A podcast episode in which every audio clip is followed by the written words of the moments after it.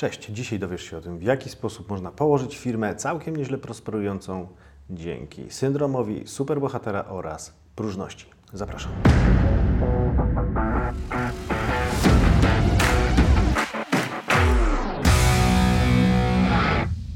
Ostatnio nośne jest hasło mężczyzna nie prosi o pomoc. Rozdmuchane zostało niedawno e, dzięki niezbyt trafionej kampanii reklamowej H&M, który to właśnie w swojej kampanii outdoorowej użył takiego określenia, że mężczyzna nie prosi o pomoc. Spotkało się to ze sporym hejtem e, ze strony analityków rynku reklamowego. W zasadzie można powiedzieć, że słusznie, bo teza ta, że prawdziwy mężczyzna o pomoc nie prosi jest nieco nietrafiona, a można powiedzieć nawet nieco szkodliwa. I dokładnie to samo występuje w biznesie. Opowiem Wam dzisiaj o jednym przykładzie z życia, gdzie prezes położył firmę, która całkiem nieźle prosperowała, między innymi dlatego, że nie poprosił w odpowiednim momencie o pomoc. Mało tego, gdy pomoc tę dostał niejako na siłę, to jest troszkę jak rzucanie pereł przez wieprze. Nie skorzystał z niej, a degeneracja firmy postąpiła, postąpiła nawet nieco szybciej. Zapraszam do przesłuchania całego materiału, który za chwilkę już się pojawi. Zapraszam Cię oczywiście również do subskrypcji mojego kanału, lajka i czego tam jeszcze należy dokonać, żeby wieść gminna niosła się w świat. Zatem zaczynamy. Zróbmy więc najpierw wstęp, którym opiszę cały ten case H&M, który niedawno miał miejsce. H&M wyrzucił na outdoor obrazek, na którym pojawił się facet, coś tam robił, pod nim był podpis Prawdziwy mężczyzna nie prosi o pomoc. Kampania reklamowa bazowała więc na wzorcach, które można śmiało określić jako nieco toksyczne, ponieważ gdy nawet spojrzymy sobie w statystyki, to w zeszłym roku w Polsce ponad 5 tysięcy osób popełniło samobójstwo. To jest oczywiście druzgocąca informacja, bo 5 tysięcy osób to naprawdę sporo ludzi. Teraz pójdźmy dalej, popatrzmy w te statystyki nieco głębiej i okazuje się, że ponad 70% z tych ludzi to faceci. A przecież mówi się, że faceci nie płaczą że faceci nie proszą o pomoc. Może jednak powinni i wtedy te statystyki uległyby znakomitej poprawie.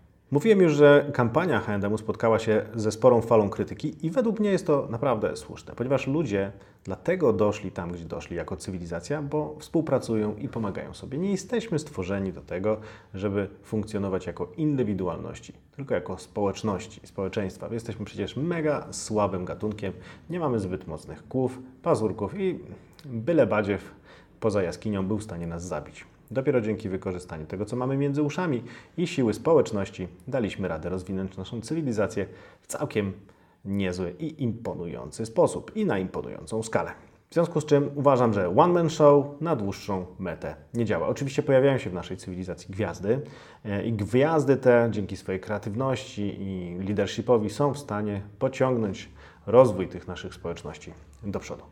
E, w ogóle w tej materii polecam Wam poczytać trochę Miłosza Brzecińskiego, e, poczytać i posłuchać Simona Sinka i oczywiście naszą Agnieszkę Pieniążek, gdzie oni świetnie o relacjach międzyludzkich opowiadają, mówią o tym, dlaczego one są ważne i w jaki sposób je pielęgnować, abyśmy, no jakby to ładnie powiedzieć, nie skrawili tego, co nasi przodkowie przez wiele, wiele lat wypracowali. Przejdźmy teraz może do historii, którą zapowiadałem na samym początku tego odcinka. Wyobraźmy sobie firmę, która całkiem nieźle prosperuje, zaczyna naprawdę mieć już taką krzywą wznoszącą. Wpadają nowi klienci, ci, którzy są, są obsługiwani w taki sposób, że nigdy wcześniej dany klient nie wiedział, że może być tak obsługiwany i wyniki mogą być tak fenomenalne. No i na tym etapie wskoczył nam nasz prezes, czyli główny bohater dzisiejszego odcinka. I tego prezesa fantazja bardzo mocno poniosła. Stwierdził, że firma jest gotowa na skokowy rozwój i przy okazji na skokowy wzrost kosztów, bo tak jakoś wyszło, że gdy zatrudniasz na raz mnóstwo osób i nie masz pomysłu i planu na dalszy rozwój, to niestety dodatkowe przychody od tak po prostu same się nie pojawią. Co to może oznaczać? Ano, nie mniej, nie więcej, tylko to, że koszty zeżrą wszystkie pieniądze, które firma zarobi i jest to już równia pochyła, niestety, nie w górę, a w dół. Jak możesz się domyślić, drogi słuchaczu, pojawiły się w firmie problemy, które wyniknęły z tego skokowego wzrostu zarówno e, zatrudnienia, jak i kosztów przy jednoczesnym braku przychodu i pomysłów. Natomiast co zrobił wtedy nasz prezes? Ano udawał, że tych problemów nie ma. Przekonanie, że jest całkiem nieźle, że problemów nie ma, a firma jest w całkiem niezłej kondycji, planowało wśród pracowników i wspólników dość długo. No niestety, jak wiecie, zawsze w pewnym momencie prawda wychodzi na jaw. Gdy ona wyszła na jaw, to okazało się, że ludzie czują się oszukani. Bo jedną sprawą jest to, że firmie może być ciężko, a drugą sprawą jest to, że ludziom o tym w ogóle nie mówimy. Wtedy oni naprawdę nie wiedzą, na czym stoją, a niepewność jest niekiedy gorsza od wiedzy, że sytuacja nie jest idealna. Pojawia się automatycznie brak zaufania do szefa, bo jeśli kłamie w tak ważnych sytuacjach, to czy przypadkiem nie jest tak, że kłamie nam również na co dzień?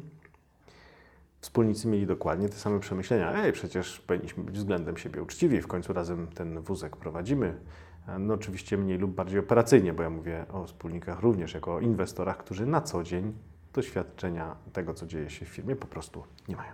No i teraz mamy takiego zawodnika, który mija się z prawdą, oględnie rzecz biorąc, przy dość poważnej sprawie. Teraz w jaki sposób jesteśmy w stanie uwierzyć mu w to, co mówi w innych obszarach? No jest to, nie, nie da się ukryć, dość ciężki kawałek chleba. I co się stało, gdy problemy te, które były, ale które były zamiatane pod dywan, ujawniły się w całej okazałości? No okazało się, że nasz prezes idzie w zaparte i co robi?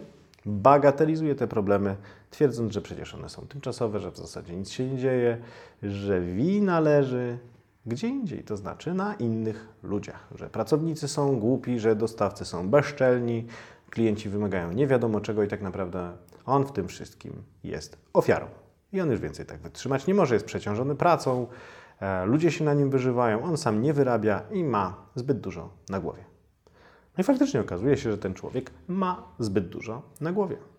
Natomiast dlaczego? Ano dlatego, że tu wchodzą nam realne problemy. Dlaczego ma za dużo na głowie? Ano dlatego, że ma ogromny chaos w procesach, w strategii. Zbyt wiele kłamie i to wszystko w głowie mu się po prostu miesza.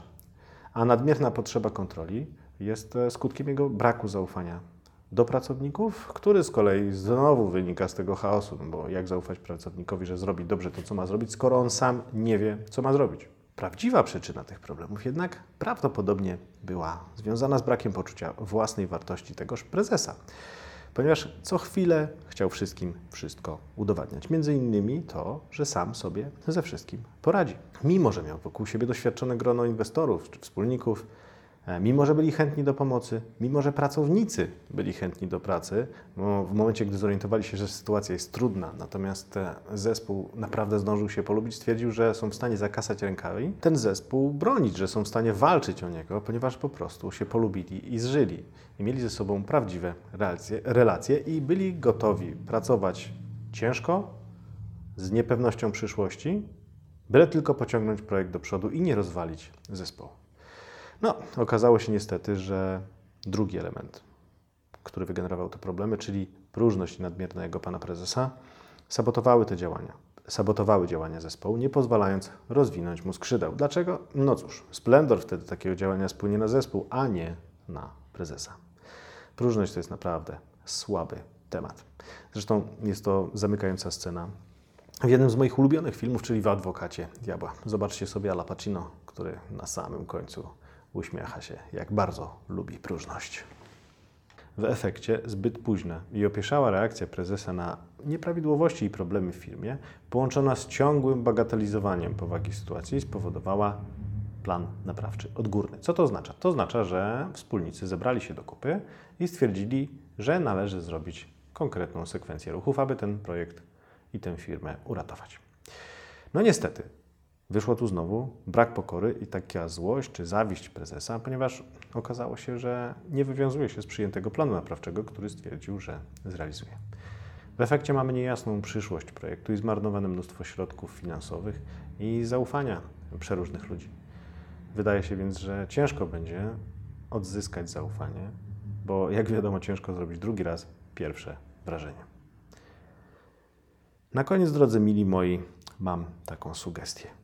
Po prostu należy prosić o pomoc i korzystać z pomocy życzliwego otoczenia.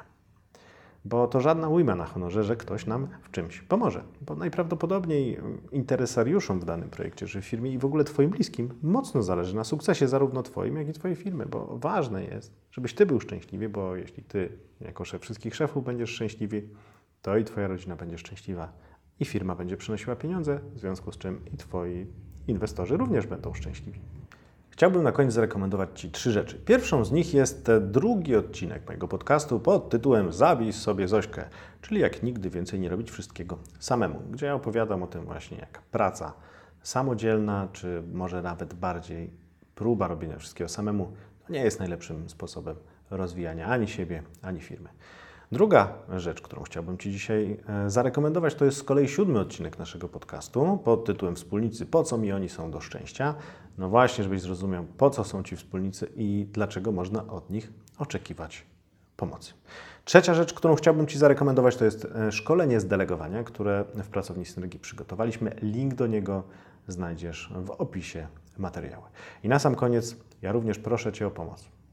Chciałbym prosić Cię o pomoc w obszarze lajków, to znaczy proszę o kciuk w górę. Chciałbym prosić Cię o pomoc w obszarze subskrypcji, czyli proszę Cię również o subskrypcję kanału, jeśli do tej pory tego nie zrobiłeś i oczywiście poproszę Ciebie też o rekomendacje. Jeśli uznasz, że ten materiał ma sens, że może się komuś przydać, puść go dalej, udostępnij, puść SMS-em link do tego materiału, puść na przykład udostępnienie w mediach społecznościowych, niech komuś się przyda. I na sam koniec proszę Cię również o propozycje tematów, które byłyby dla Ciebie ważne i które chciałbyś posłuchać w rozwinięciu na moim kanale. Wszystkiego dobrego i do zobaczenia następnym razem. Pa!